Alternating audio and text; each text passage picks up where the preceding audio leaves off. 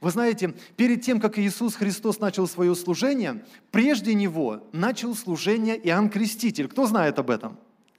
Да-да-да, практически все знают об этом. Так вот, а, однажды Иоанн Креститель послал к Иисусу удостовериться, послал учеников своих спросить, тот ли он, который должен прийти. Ученики пришли к Иисусу, спросили, Иисус им ответил, а когда они пошли, Иисус, написано, начал говорить об Иоанне Крестителе.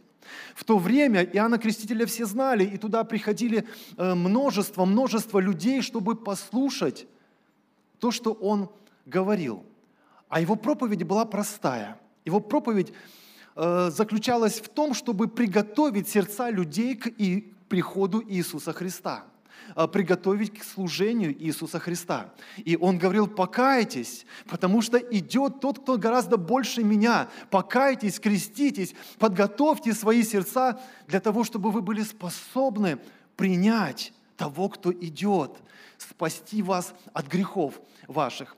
И вот Иисус, рассуждая с народом об Иоанне Крестителе, Он спрашивал и говорил, а для чего вы ходили туда смотреть? И сразу возникает ну, понимание, что, оказывается, с разными мотивами можно прийти в какое-то собрание. И вот Иисус говорит, а для чего вы ходили смотреть? Что вы ходили там смотреть? И я прочитаю вам, чтобы не своими словами. А, Иисус начал говорить народу и об Иоанне, это в Евангелии от Матфея написано в 11 главе. Что смотреть ходили вы в пустыню? Трость ли ветром колеблемую? Что же смотреть ходили вы? Человека ли, одетого в мягкие одежды? Носящие мягкие одежды, говорит Иисус, находятся в чертогах царских. Так что, если что, это не, не очень мотив правильный у вас был. Что же смотреть ходили вы? Пророка? Пророк – это тот, кто передает Слово Божье. Да, говорю вам, и больше пророка, ибо он тот, о котором написано, «Вот я посылаю ангела моего перед лицом твоим, который приготовит путь твой перед тобою. Истинно говорю вам, из рожденных женами не восставал больший Иоанна Крестителя, но меньший в Царстве Небесном больше его». Кто сегодня считает себя гражданином Царства Небесного из сидящих здесь? Вы можете мне помахать рукой? О-о-о! Вот это да! Вот это представительство Царства Божьего на этом месте, прямо здесь. И это так круто. И Иисус говорил, что самый маленький в Царстве Божьем, он больше Иоанна Крестителя. Он понимать будет намного больше, чем понимает прямо сейчас Иоанн Креститель. Хотя Иоанн Креститель имел величайшее служение в том, чтобы приготовить народ к Иисусу Христу. Итак, Иисус говорил, что самое главное, для чего вы могли прийти туда, в пустыню, к Иоанну Крестителю, который возвещал о моем приходе, это Слово, которое вы там могли услышать. Слово Божье, которое там звучало. Это самое важное, для чего мы могли прийти туда. И если вы приходили для этого, вы точно э, все правильно сделали. Друзья, а сегодня – мы слышим слово не об Иисусе Христе, а сегодня мы слышим слово от самого Иисуса Христа, не так ли? Потому что Он прямо сейчас здесь, среди представителей своего народа, среди представителей Божьего Царства. Он прямо сейчас здесь, и Он Духом Святым говорит в нашу жизнь. И это что-то удивительное. Вы можете слышать Его голос, как только приходите сюда, к этому собранию. Как только приближаетесь к богослужению, вы можете слышать Его голос. Вы можете слышать Его во время прославления, когда мы поем эти песни и поклоняемся Господу. От начала и до конца, вплоть до того, когда кто-то благословляет следующую неделю, вы можете слышать, как Дух Святой говорит прямо вашу жизнь.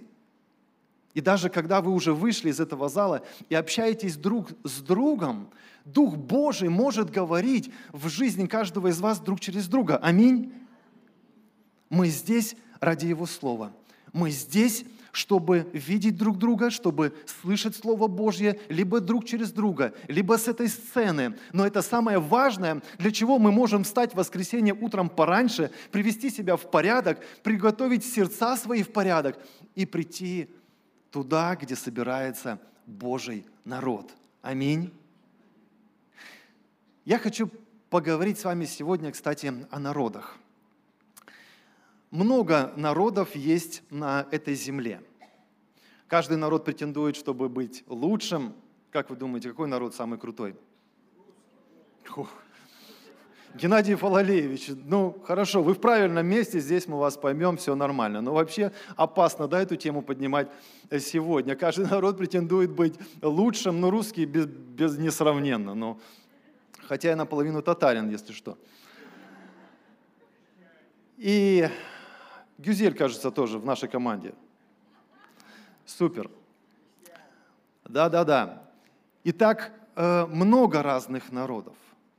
Но на самом деле э, сегодня не так много можно найти человека, который ну, чистокровный какой-то национальности – ну вот кто из присутствующих здесь и из нас э, может сказать, что он э, чистокровный какой-то национальности? То есть это значит, что той же национальности, что вы, ваши папа и мама, это значит, что той же национальности э, ваши бабушки и дедушки, причем через маму и через папу. И также, о, Зунг поднял руку, да, и Людмила еще подняла руку, и еще кто-то, я не вижу, плохо там вижу, слава Богу. То есть несколько человек у нас все-таки есть, чистокровные и вьетнамцы, и осетинцы?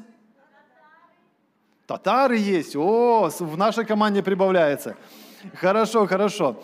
Ну, молодцы. Э, хорошо, я вижу, что все-таки есть особенные у нас еще представители какой-то э, одной национальности, и это очень здорово. Но на самом деле так перемешано все в этом мире, согласитесь? Так перемешано и очень сложно. Вот из всех нас, сидящих здесь, э, сколько здесь человек, ну, 500, наверное, да, и э, несколько человек только могут похвастаться вот э, чистотой своей национальности. Ну, чистотой в смысле, что э, вот они именно этой вот э, национальности. Чистокровной, во, во. спасибо, да, Василий. Вот, почему я вообще говорю об этом? Знаете почему? Не случайно. Потому что э, сегодня я замечаю, Иногда люди, они связывают свою веру со своей национальностью. Они на самом деле связывают свою веру со своей национальностью. Ну, например, я э, разговариваю с татарином каким ну, ближе татаре, поэтому я вот татар в пример, да, вот разговариваю и говорю, а ты в кого веришь? Он говорит, ну мы же татары, мы мусульмане.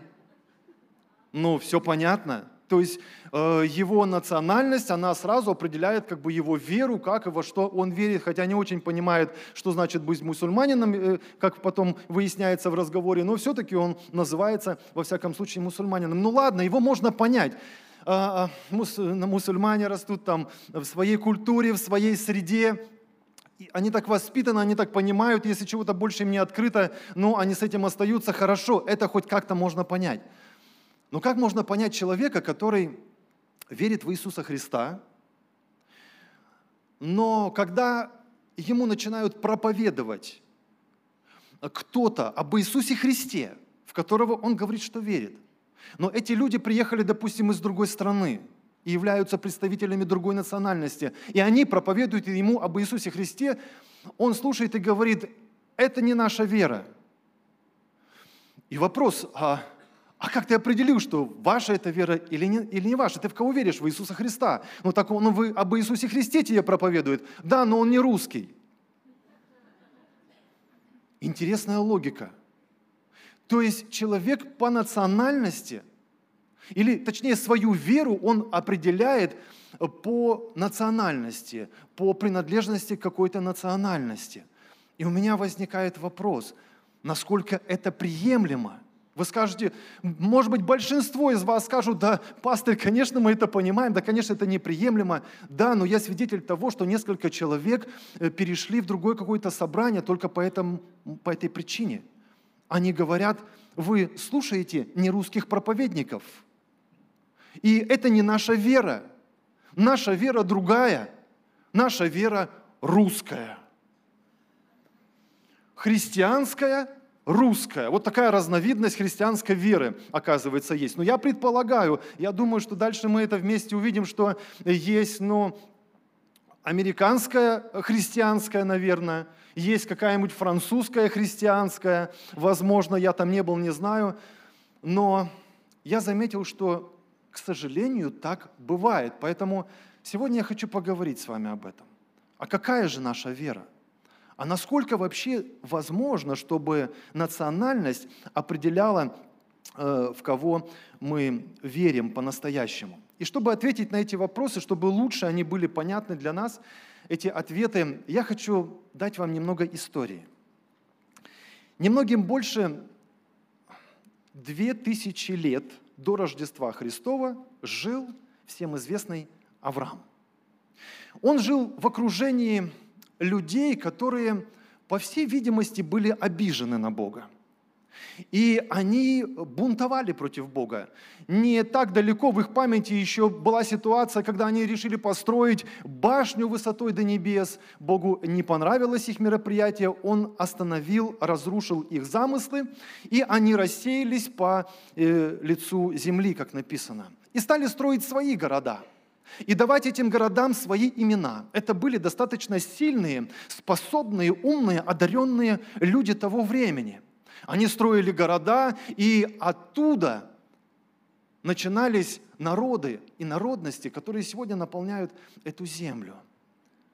Это было время, когда народы только зарождались, только появлялись и распределялись по всему лицу земли. И по всей видимости они были обижены на Бога, потому что готовы были поклоняться кому угодно, солнцу, луне, небу, звездам, воде, огню, чему угодно, лишь бы не настоящему Богу, который все это сотворил. Несложно догадаться, наверное, почему, потому что все эти вещи молчат, и можно делать то, что ты хочешь, а Бог настоящий, Он говорит – и у тебя тогда есть выбор либо быть послушным Ему, либо отвергнуть и не быть послушным Ему. Итак, Авраам жил в окружении людей, непослушных Богу, обиженных на Бога и имеющих какую-то претензию к Нему. И Бог проговорил к Аврааму. Я хочу прочитать вам, как Бог проговорил к нему. Бытие 12 глава.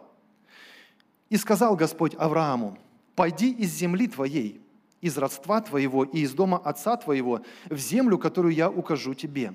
И я произведу от тебя великий народ, и благословлю тебя, и возвеличу имя твое, и будешь ты в благословении, и благословлю благословляющих тебя, и злословящих тебя прокляну, и благословятся в тебе все племена земные». Авраам послушался Бога, и в результате появился – еврейский народ через этого человека. Этот народ появился через Авраама не потому, что Авраам как-то выделялся среди вот этих всех людей, которые окружали его. Ни силой, ни смелостью. Более того, Библия там упоминает некоторые ситуации, где Авраам явно показал себя достаточно трусливым человеком, который готов был подставить свою жену. Но при всем при этом Бог избрал его, и по всей видимости – только по одной причине. Авраам ничем особенным не отличался, кроме одного. Он верил настоящему Богу, и он был послушен настоящему Богу. И так через этого человека Бог решил начать новый народ, который будет верить Ему и слушаться. Я думаю, в этом была идея Бога. Он взял человека, который верил Ему и слушался Его. И он ожидал, что через этого человека появятся его потомки. Потом Авраам, потом был Исаак, потом Иаков. И Бог говорил, я Бог Авраама, Исаака, Иакова. И потом дальше Бог хотел этот народ, который будет верить Ему.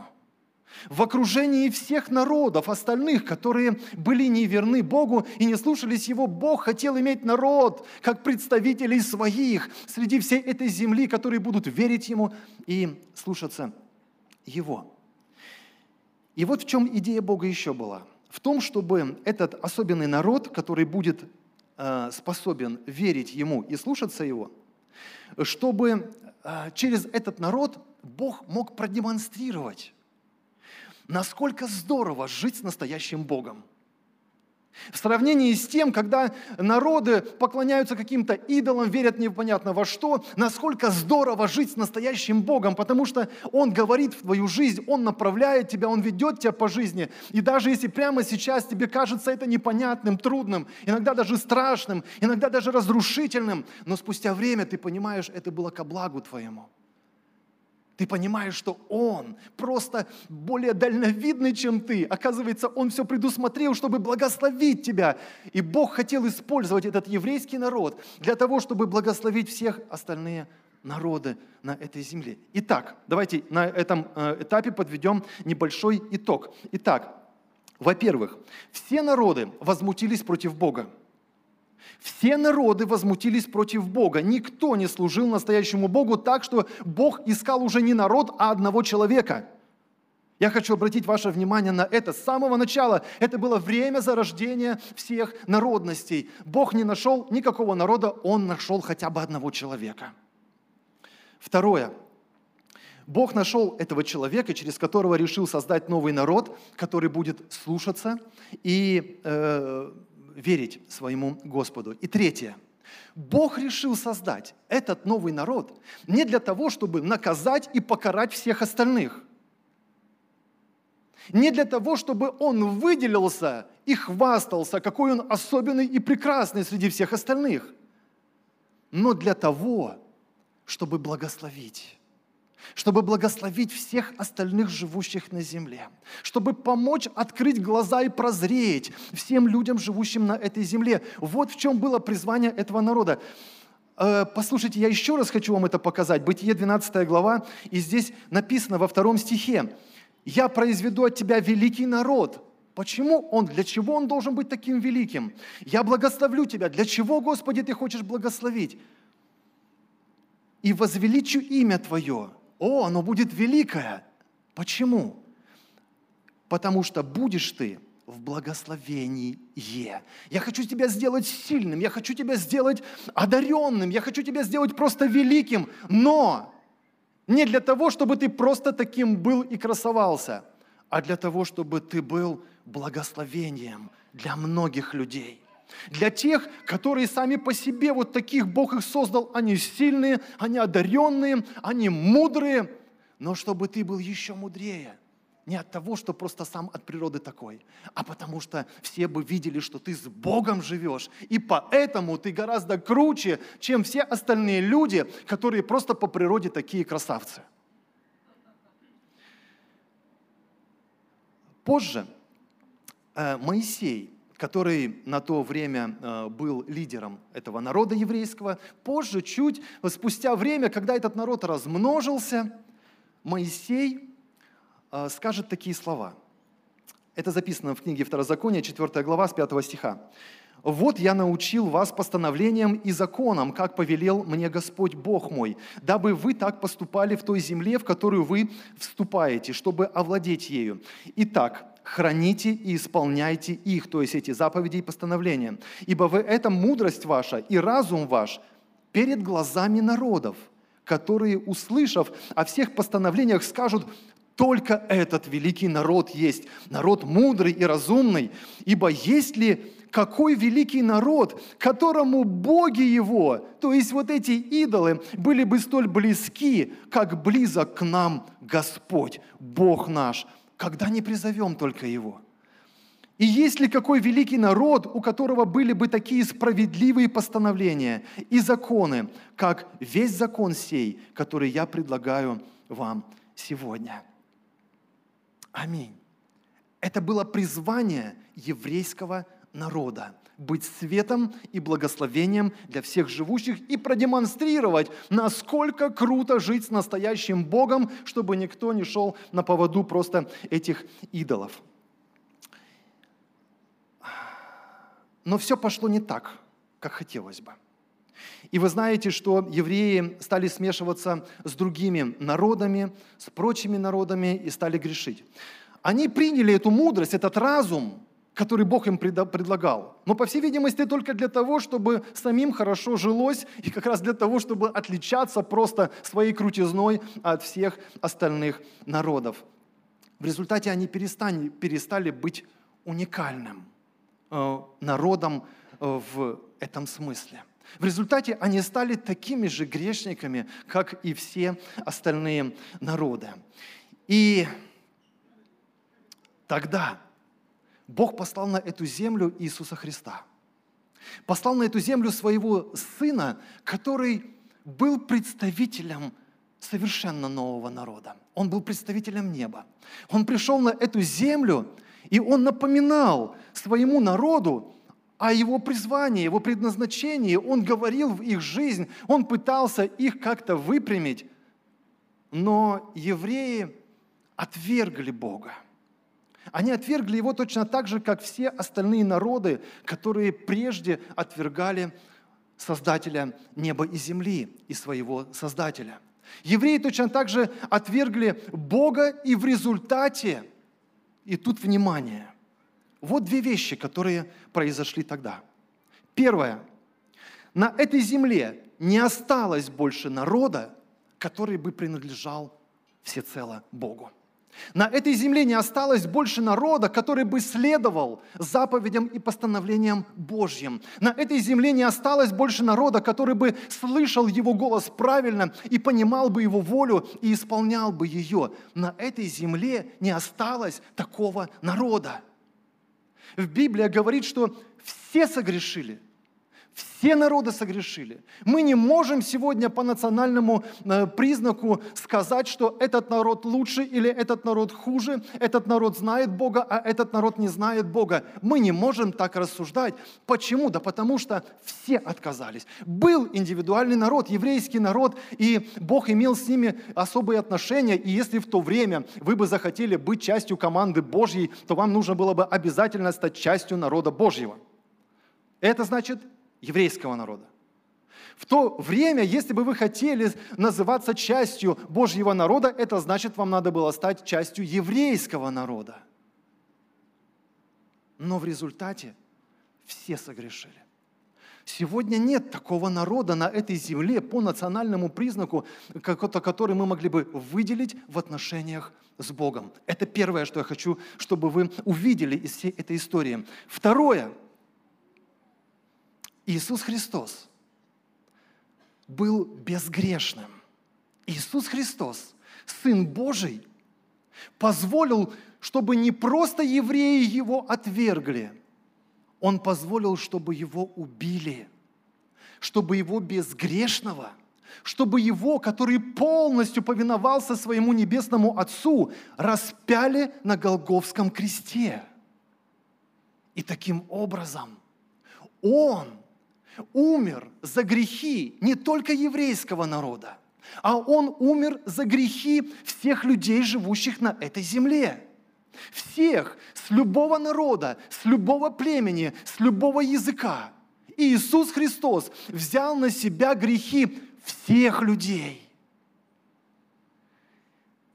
И вот о чем я теперь хочу сказать. С того момента, когда Иисус Христос умер за грехи всех людей. А на третий день, как мы знаем, Отец Небесный воскресил его из мертвых. Иисус Христос сказал, что Он начинает новый народ. Это было начало новой истории. И вот как Он об этом сказал, послушайте – он сказал, Евангелие от Матфея, 16 глава, 18 стих, и он говорил, «И я создам церковь мою, и врата ада не одолеют ее». Он сказал, что он создаст особенный народ, и этот народ будет принадлежать только ему. Этот народ будет слышать его голос, этот народ будет понимать его волю, и этот народ будет способен слушаться его. А в то время, когда все остальные э, люди, все остальные народы на этой земле, они будут страдать от страхов, боли, ужасов, этот новый Божий народ, принадлежащий Иисусу Христу, будет направляться самим Богом и будет жить в безопасности. И следующее, что я хочу сказать. Бог дал повеление, Бог дал поручение этому народу. Я хочу прочитать об этом поручении в Евангелии от Марка, это записано в 16 главе. Не только здесь, но мы прочитаем хотя бы один стих об этом, ну, хотя бы одно место Писания об этом. «И сказал им Иисус, своим ученикам сказал, «Идите по всему миру и проповедуйте Евангелие всей твари. Кто будет веровать и креститься, спасен будет, а кто не будет веровать, осужден будет».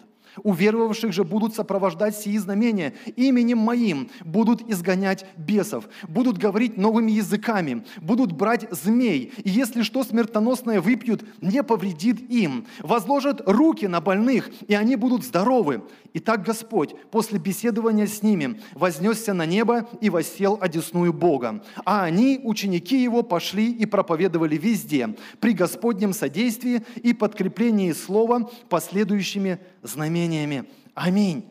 Вот так начался совершенно новый народ с этим великим поручением. Фактически Бог продолжает делать то, что пытался делать и до этого. Он Сначала э, создал вот этот еврейский народ, у которого было призвание благословить все народы, продемонстрировать жизнь с живым настоящим Богом для всех людей, живущих на земле. Они смешались.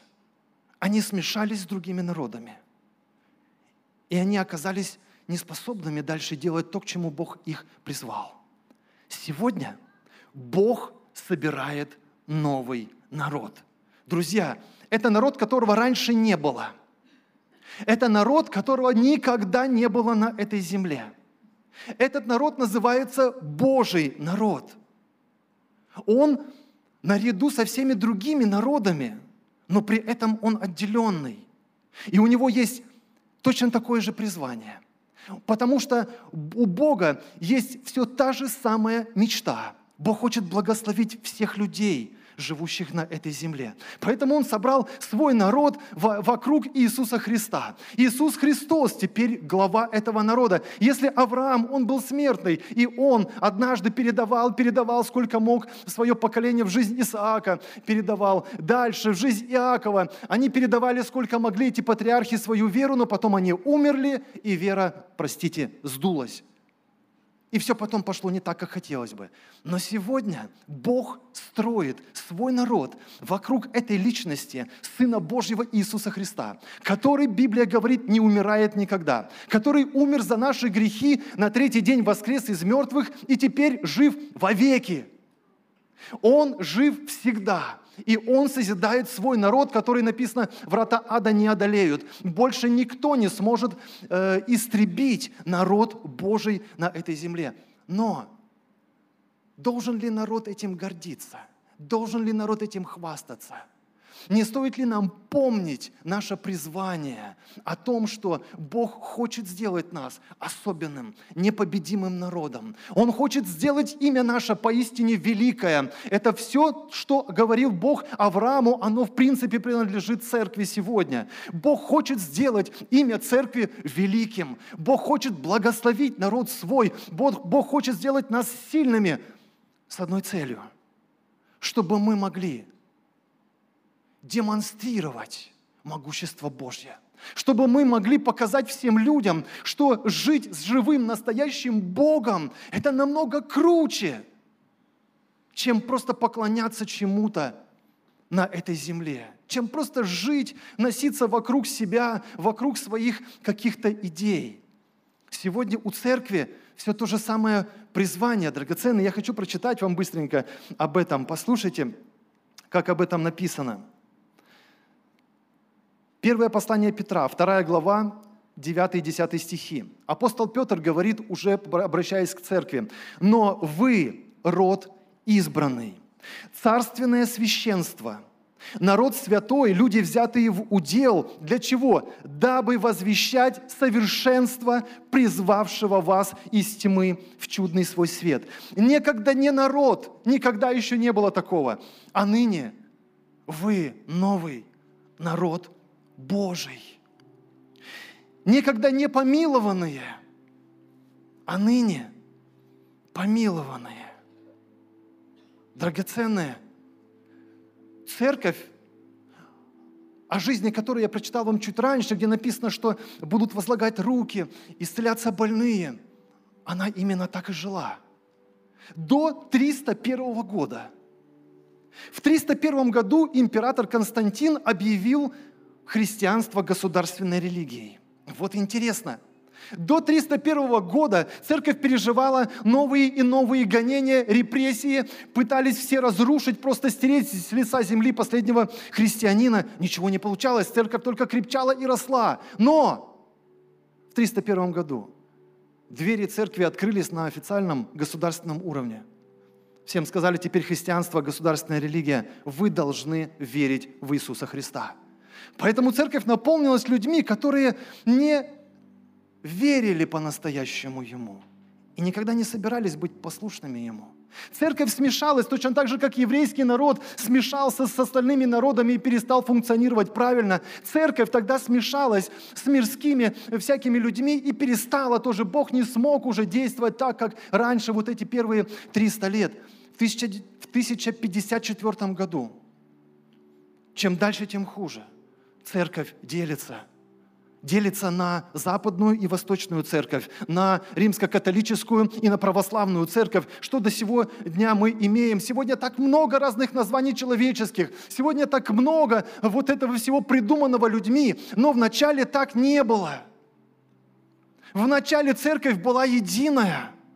Это был народ, к которому мог присоединиться человек из любой национальности. Неважно, кто ты. Татарин, еврей, русский, американец, француз, испанец, поляк, неважно. Все народы согрешили перед Богом. Бог сегодня созидает один новый народ. Знаете, что я хочу сказать? Здесь на земле мы можем приобрести себе несколько гражданств и иметь паспорта и быть представителями разных государств. Но в Царстве Божьем так не прокатит. Понимаете? Один единственный народ будет спасен и придет к Господу вечность. Это Божий народ. Это то, что апостол Петр говорит, вы род избранный, царственное священство, народ святой, вы Божий, вы некогда вообще не народ, а теперь вы новый народ Божий. Невозможно быть одновременно и русским, и христианином. Невозможно быть одновременно и американцем, и христианином, французом и христианином, понимаете? Услышьте, что, о чем я говорю. Не будет спасен ни один американец, ни один француз, испанец, русский, татарин, ни один по национальному признаку спасен не будет. Спасены будут люди, которые поверили в своего лидера, в Иисуса Христа. Спасены будут люди, которые решили идти за Ним до конца. Он сегодня наш Господь. Вы знаете, почему такие гонения были на первую христианскую церковь в самом начале? Да потому что они провозгласили наш император, наш Куриос. Куриос это по-гречески господин, наш господин Иисус Христос. Это был вызов Римской империи. Они, Римская империя претендовала, претендовала на полное господство, на полное подчинение и на том, что император, он определял, кому жить, кому умереть и как чему должно быть. Но появился какой-то новый народ. Какие-то люди, которые сказали, Христос, наш Куриос. Он будет теперь только определять, чему быть в моей жизни. Он теперь господин моей судьбы. Конечно, Конечно, многим это было непонятно, и поэтому были атаки на, э, на церковь. Сегодня прошло уже практически больше, чем 2000 лет. Церковь живет, здравствует. Бог провел вот этот остаток, я бы сказал, понимаете, несмотря на то, что церковь на общем уровне смешивалась с политикой, э, с вот государственная какая-то там своя идеология была, но при этом всегда Бог хранил свой остаток. Это свой народ – Церковь сегодня это не просто какая-то организация. Церковь это люди, которых Иисус знает по имени. Он знает, кто верит Ему. Он знает, чье сердце открыто для Него. И Он знает свою церковь. Он говорит, они слышат мой голос, они идут за мною, за чужим не пойдут, за мной пойдут. Драгоценные, мы не можем сегодня определяться по национальному признаку. Наша вера не может сегодня определяться по национальному признаку какому-то. Наша вера должна определяться самим Иисусом Христом, этим желанием угодить Ему. В этой характеристике апостола Петра, когда он говорит о церкви, обращается к церкви, и он говорит, вы некогда не помилованные, а теперь помилованные. Мы помилованные. Одно из определений этой церкви – мы помилованные, мы люди, которые помилованные. Мы осознаем, что мы заслужили наказание, мы заслужили ада, мы заслужили отвержение от Бога, но мы помилованы в Иисусе Христе. Он умер вместо нас за наши грехи. Мы помилованные. Мы народ особенный не потому, что мы заслужили, и не потому, что мы как-то выделяемся, потому что Он избрал нас. Мы избранные, и мы помилованы. Но мы помилованы, чтобы эту милость оказать многим другим. Это одна из характеристик Божьего народа. Народ Божий, он оказывает милосердие, он оказывает милость, он помилован, и он оказывает милость другим народам. Он показывает, насколько Бог таким образом любящий и милующий, не желающий, чтобы хоть кто-то погиб, но чтобы все спаслись и достигли познания истины. Мое время, к сожалению, заканчивается, но последнее место Писания, наверное, которое я хочу вам тогда сказать, написано в послании филиппийцам, 3 глава, 20 стих. И тут написано «Наше же место жительства на небесах» откуда мы ожидаем и Спасителя, Господа нашего Иисуса Христа, который уничиженное тело наше преобразит так, что оно будет сообразно славному телу Его. Он сделает это силою, которую действует и покоряет себе все. Наше место жительства на небесах. Это означает, что наш Господь Иисус Христос – это означает также, что нам надо заботиться о том месте, где Бог поселил нас на этой земле жить. Я говорю не о том, что нам надо полностью игнорировать то, тот город, то место тех людей, которые мы живем, где мы живем. Напротив, Писание говорит, чтобы мы заботились о благосостоянии того места, в которое Бог поселил нас. Кстати, это сказал пророк Иеремия в то время, когда народ был в вавилонском рабстве – они находились не на своей земле, они находились в Вавилоне. И Бог через пророка Иеремию говорил, да, это не ваша земля, но я хочу, чтобы вы заботились о благосостоянии народа, потому что тогда и вам будет хорошо, о благосостоянии той земли. И он говорил, заботьтесь о благосостоянии города, в который я переселил вас, и молитесь за него Господу, ибо при благосостоянии его и вам будет мир. Бог все еще пытался сделать что-то, чтобы еврейский народ исполнял свое призвание. И поэтому они находились в обстоятельствах, поэтому они попадали в рабство.